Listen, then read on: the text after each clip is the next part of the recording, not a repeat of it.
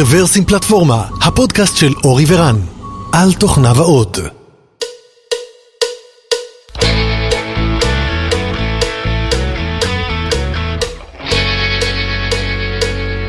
שלום וברוכים הבאים לפודקאסט מספר 392 של רוורסים פלטפורמה. היום התאריך הוא 2 ביולי 2020, אנחנו עדיין בקורונה, עדיין לקראת הגל השני, או ככה אומרים. אנחנו בעיצומו.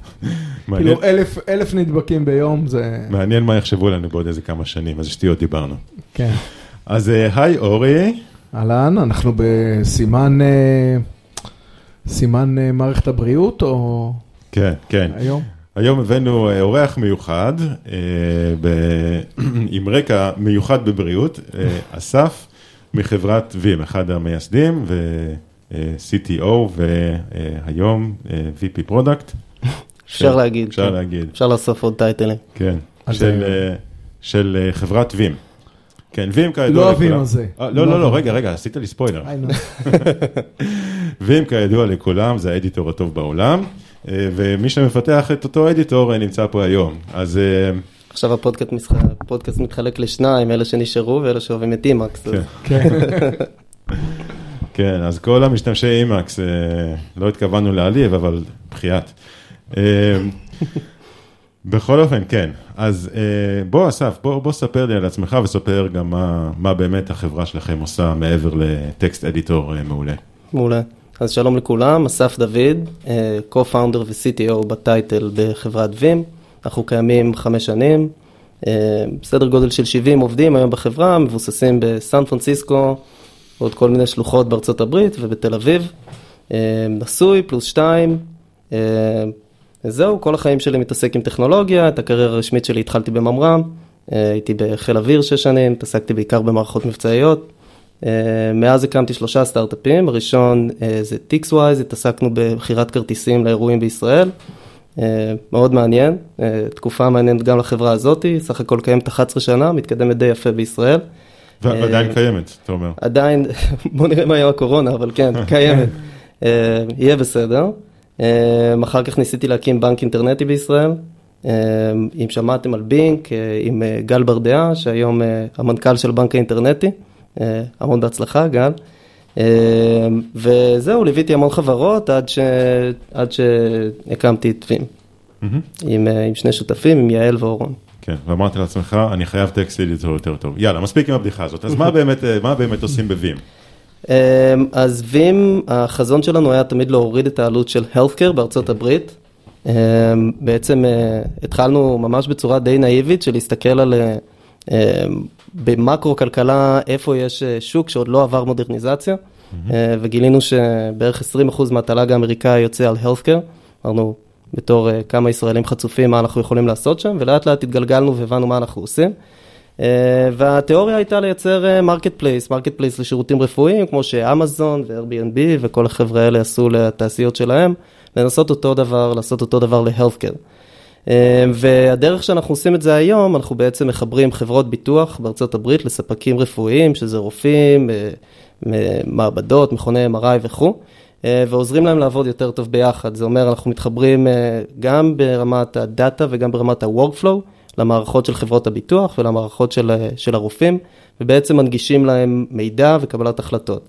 אז סתם כדוגמה, use case מאוד מאוד פשוט, online scheduling, כל אחד נכנס בארץ לאפליקציה של מכבי ויכול לראות את הרופאים ולקבוע את התור אונליין. בארצות הברית הכל גופים שונים לחלוטין, מערכות לא מחוברות, ישויות לא מחוברות. אז אנחנו עושים את זה מאוד מאוד קל. אנחנו יודעים להיכנס למערכות של הרופאים, למערכות של חברות הביטוח, ובעצם לחבר את הדברים מאחורי הקלעים ולעשות את אותה חוויה. ו- אבל למה זה קשור, אה, נשאר קצת באזור ה product ואחר כך נדבר קצת יותר על הנושאים האחרים.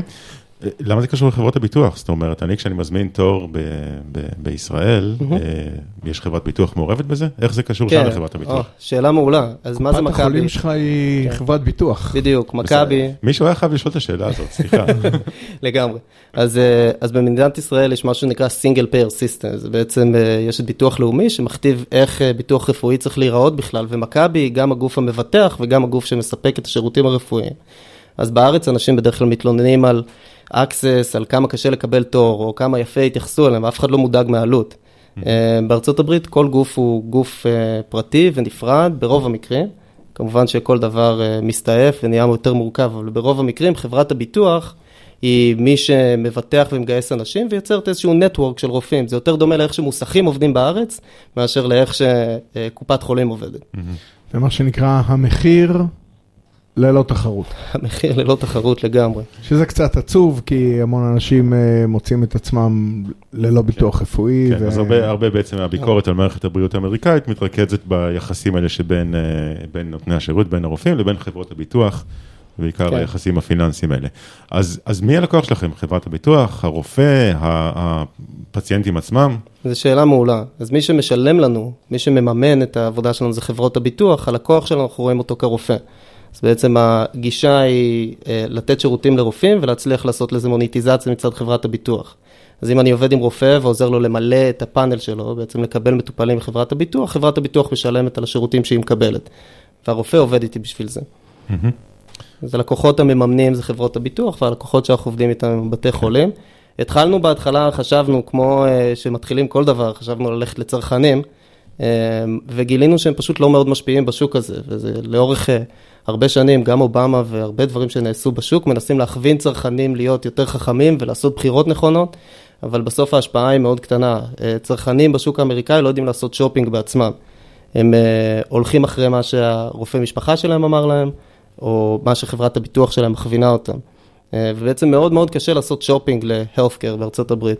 אז החלטנו ללכת לאיפה שההחלטות באמת מתקבלות. זאת אומרת, אנחנו מנסים לזהות את כל הנקודות שיש בהן אינטראקציות ולהשפיע בהן. אוקיי, ו- ומה חברת הביטוח בעצם מרוויחה מזה?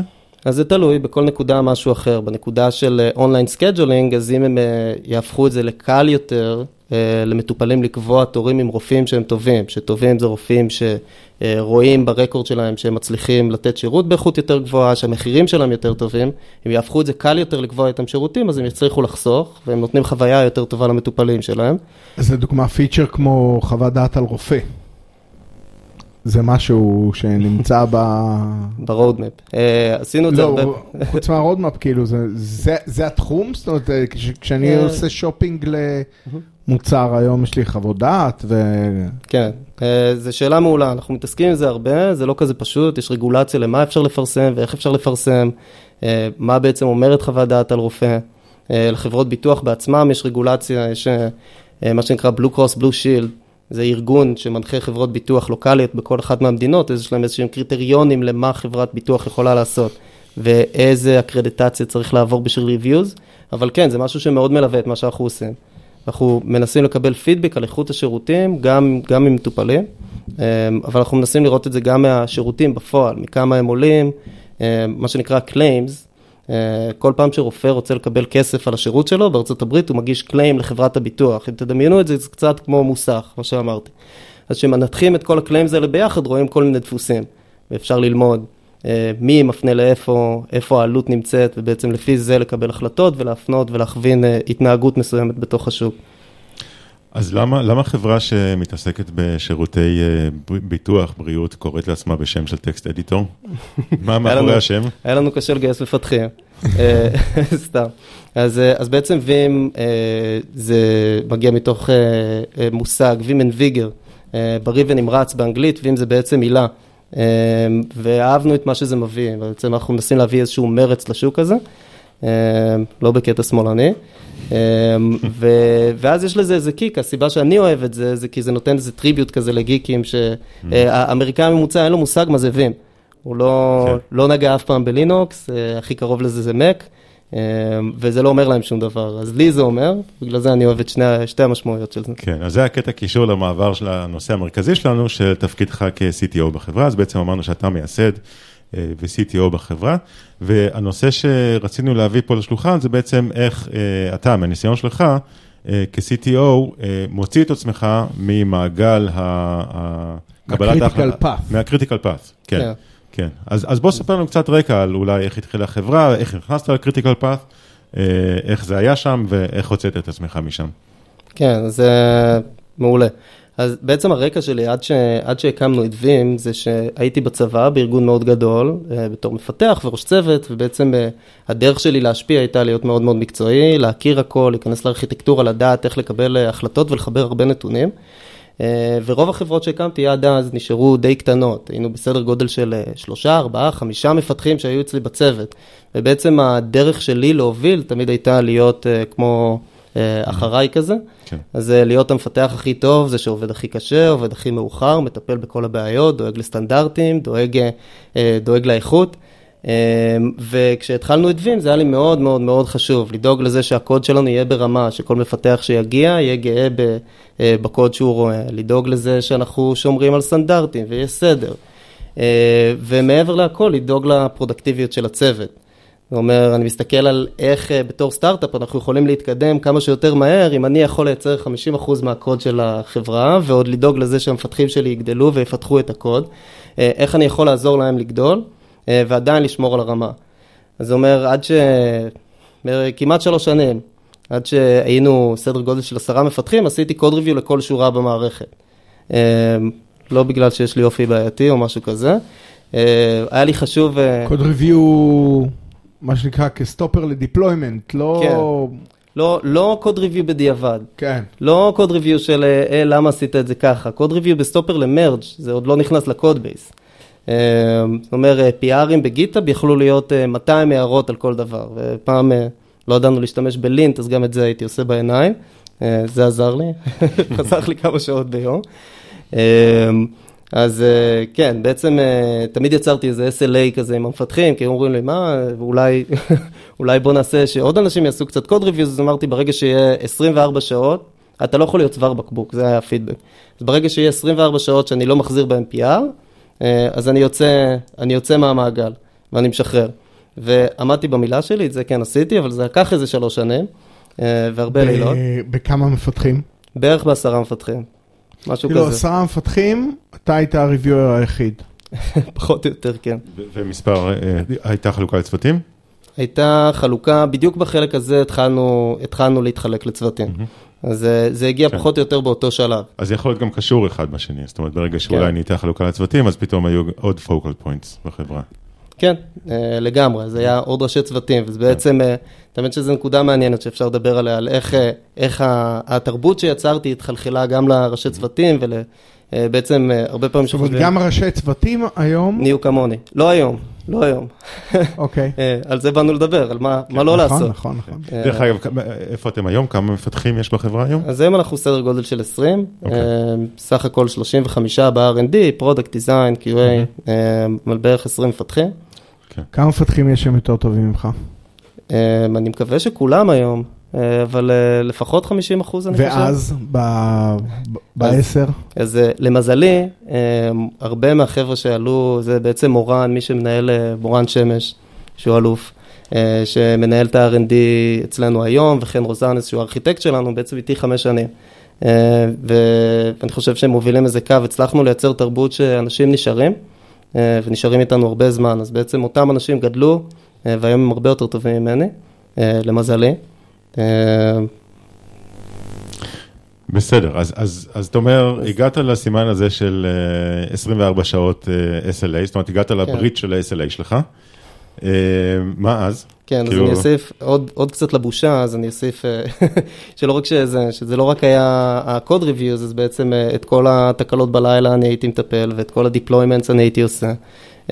והאמת שזה סיפור שלא חשבתי עליו, אבל אה, חברים כל הזמן אמרו לי שאני משוגע, אה, אני שומע את זה רוב החיים. אה, אז DevOps זה באמת היה משהו שישב עליי, שאני עושה כי, כי הייתי צריך לעשות, לא, לא מאוד אהבתי את זה.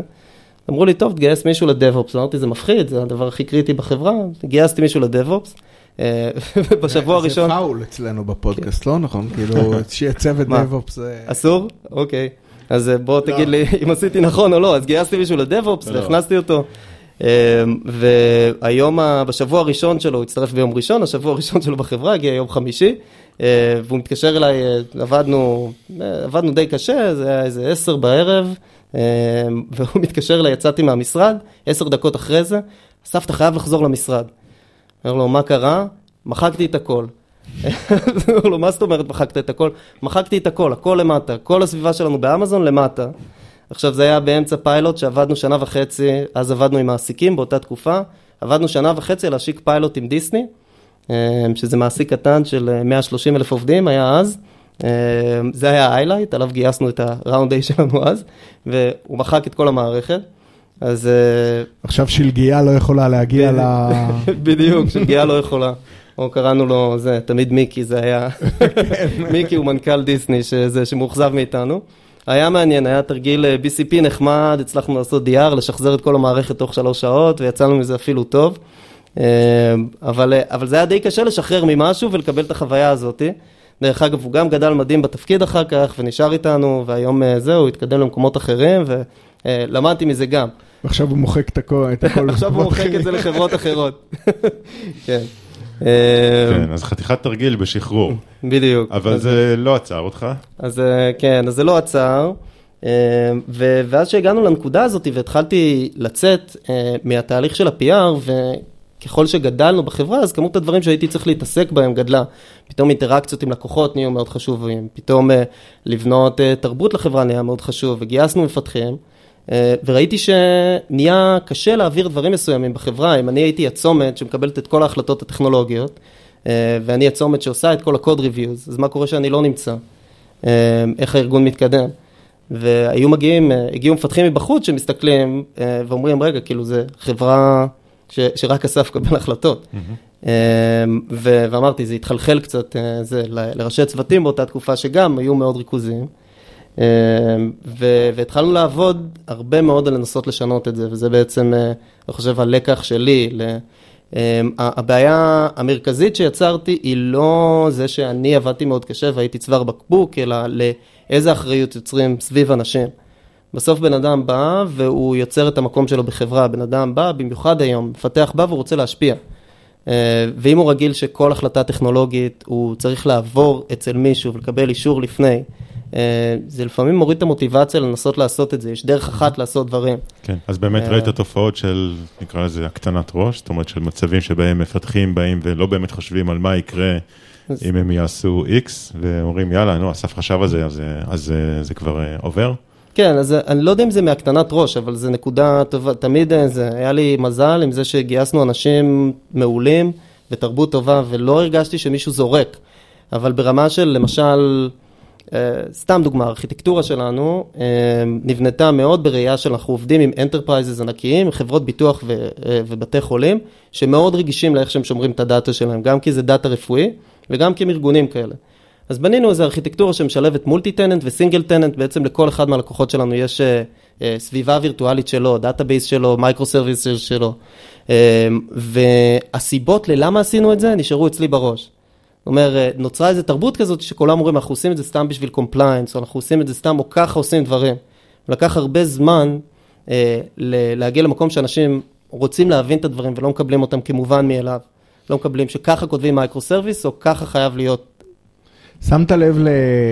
אה, זה כאילו trait של תרבות אה, מאוד מאוד ריכוזית, אה, שלפעמים אנשים, אפילו יש להם רעיונות או דברים שהם רוצים לעשות, והם לא פשוט עושים, אלא הם מתחילים לחשוב ונכנסים להרבה מאוד חשיבה של איך אני הולך או ממצב את זה כדי, ש...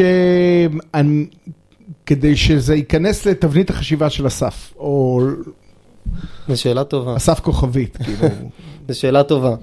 אה, ראיתי את זה קצת, האמת שזה היה אחת הנקודות שבה הבנתי שהבעיה יותר גדולה.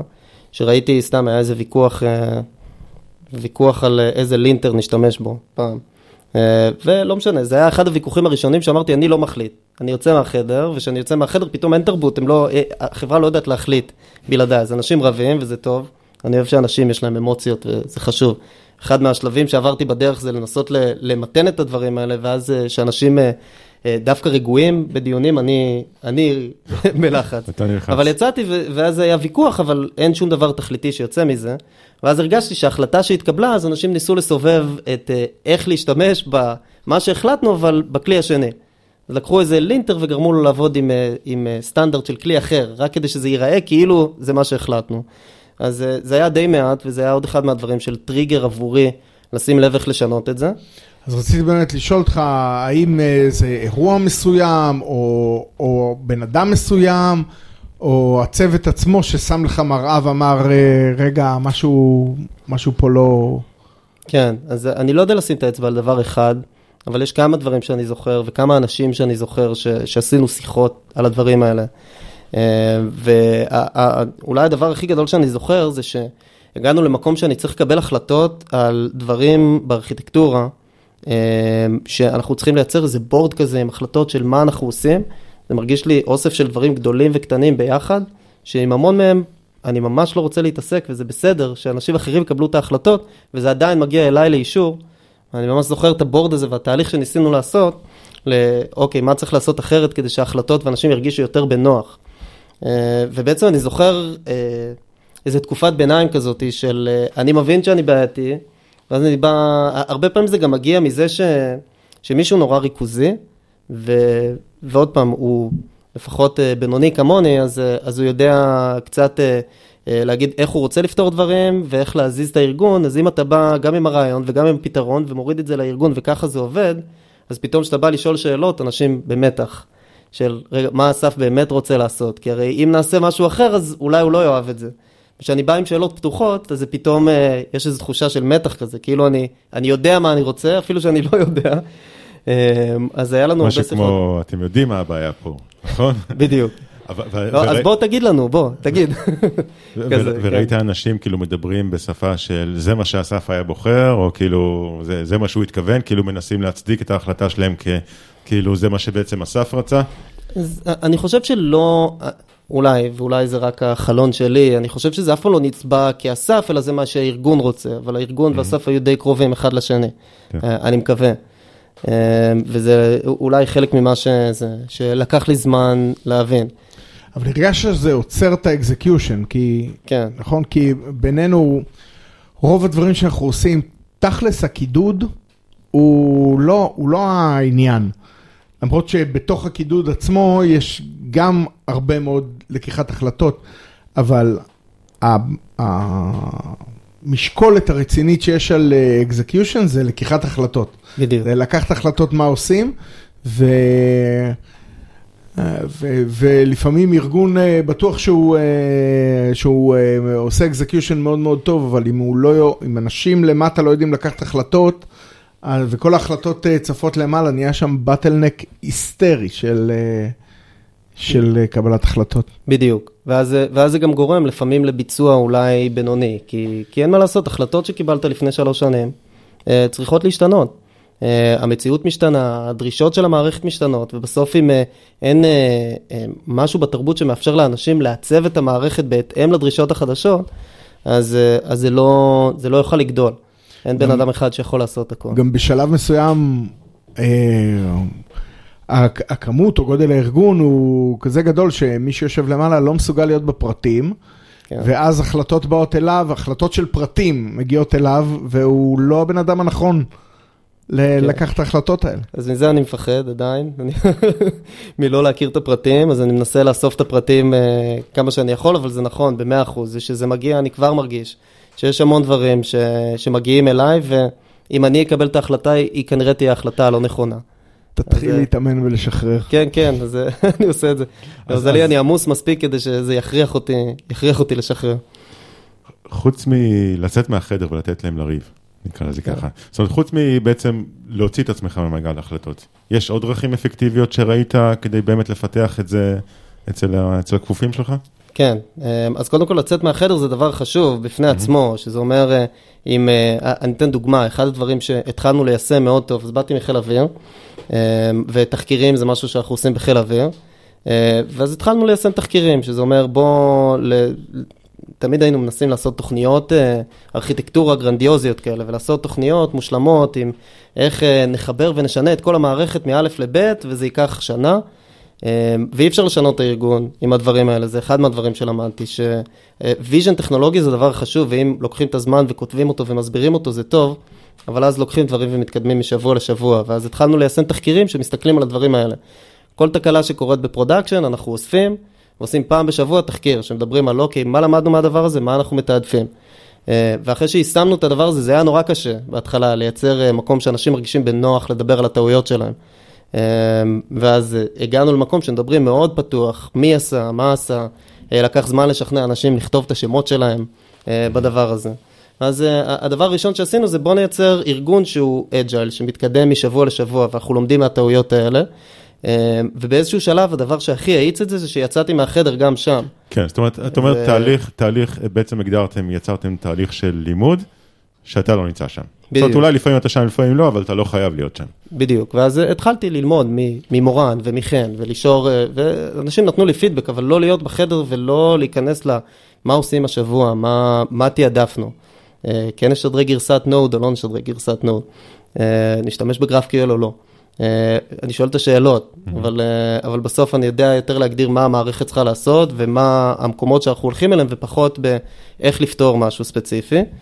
אמ, אז, אז היצירת אה, תהליך, שהוא תהליך בסוף פרקטלי בתוך הארגון של ללמוד מ- מאינטרוולים קטנים, ללמוד מתחקירים, ללמוד מתקלות production, ללמוד מתכנונים שאנחנו עושים, ללמוד מארכיטקטורה, מהחלטות ארכיטקטורה שאנחנו עושים וליישם את זה בארגון, אה, זה מאוד מאוד הוכיח את עצמו. אה, ואני מסתכל, היה ממש שכבה בחברה שהגיעה לשלב הזה ש... שאני התחלתי להבין שיש בעיה, והגיעה והיה לה קשה להזיז דברים. זה היה איזה שנה, לי שנה קשה בחברה.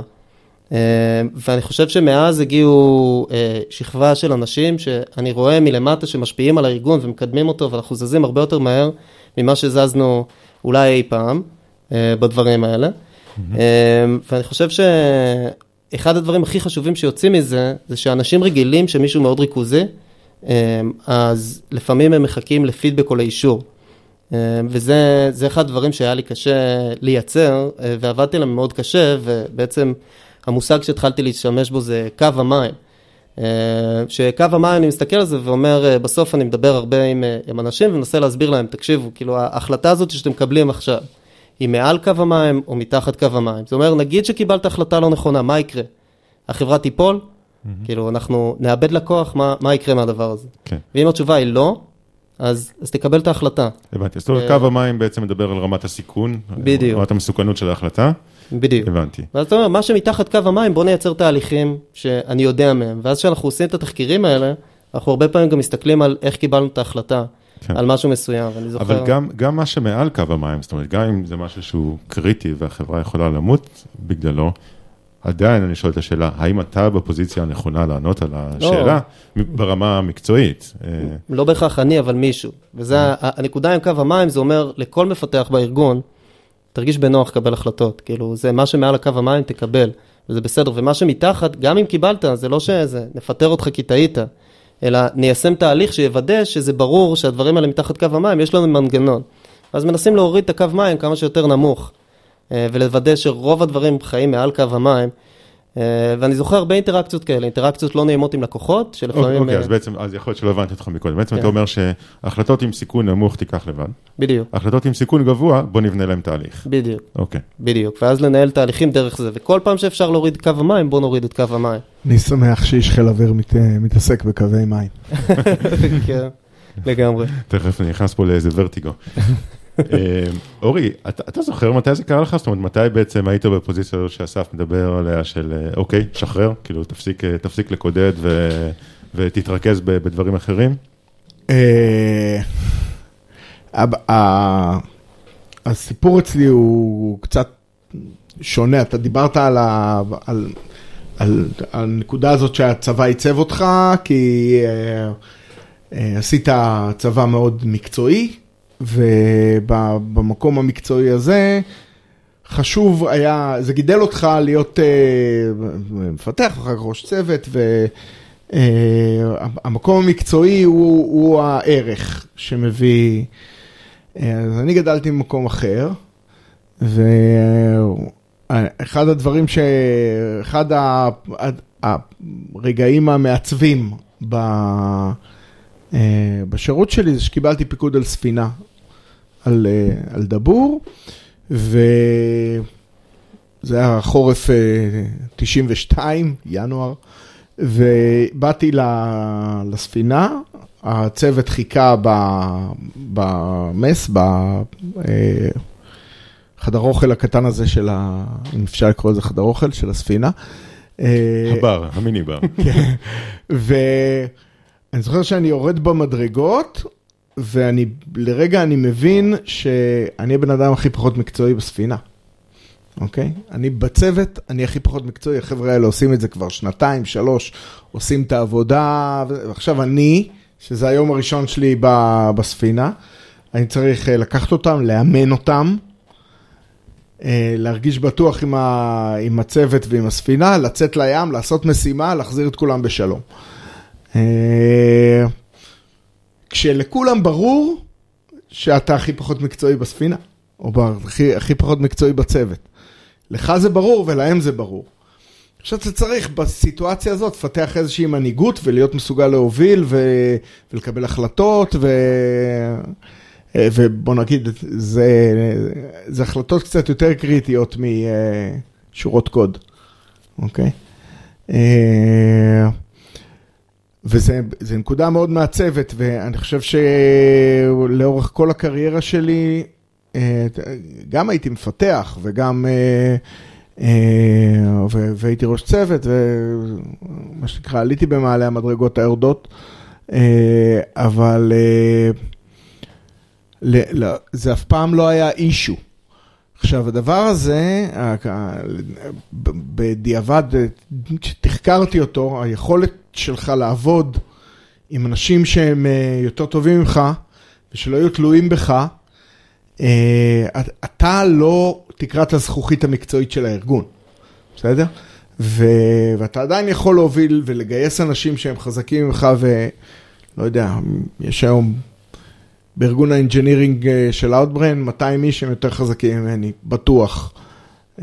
בטח בקידוד וב... ועדיין, אפשר להוביל. אז זה, זה קצת, זו הייתה שאלה לא פיירית בקיצור. לא, למה לא פיירי? הצלחת. השאלה אם פעם, אם גם לי מותר לשאול, כן, בטח. הרגשת בסיטואציה מסוימת, שאתה מגיע למשהו באחד מהשלבים של החברה, שעכשיו יש בעיה, ואתה יודע שאתה יכול לפתור אותה, ואולי זה יהיה הפתרון הקצר, כי, כי יש לך את היכולות, והארגון נמצא, הארגון עושה משהו, כן? ויש בעיה שאתה יכול לפתור, איך אתה פותר את זה בלי להיות הצוואר בקבוק של הנקודה החדשה הזאת? אהבתי את הטוויסט הזה, אסף, עשית מהשאלה שלי מטעמים. כן, אבל אני חושב שאפשר לחשוב על כל מיני דוגמאות, לא יודע, עובד שהוא under performing, או החלטה מול לקוח, שיכול להיות שיש מישהו אחר בחברה שיכול לקבל אותה ומדגדג לך, אתה לעשות את זה, עצרת את עצמך ואמרת, רגע, אני אולי יודע את התשובה, אבל אני רוצה שהוא ילמד. קודם כל, הרבה מאוד פעמים, כי גם מעניין אותי מה התשובה שלו. לפעמים התשובה שלו, עכשיו זה, ברגע שזה ככה, זה, ודיברנו על זה קודם ב, ב, בסיטואציה ההפוכה, ברגע שזה ככה, אני חושב שאנשים מרגישים הרבה יותר נוח לה, להעלות את הרעיונות שלהם ו, ולהגיד מה, מה הם חושבים ש, שצריך לקרות. ולפעמים קורה שאנשים, מכיוון שזה יוצר מין כר פורה כזה של, של רעיונות, אז uh, לפעמים יש לך, תמיד יש לך זכות וטו, בסדר? כשיש לך זכות וטו, החוכמה היא לא להפעיל אותו. כן, נשמע לי כמו המלחמה הקרה. כן. כן.